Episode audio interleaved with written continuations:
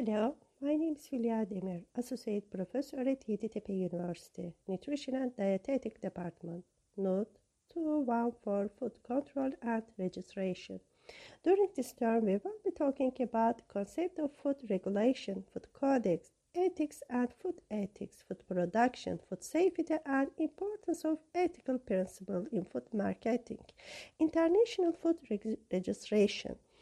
Will also be informed about the good manufacturing practices, GMP, and the hazard analysis and critical control points.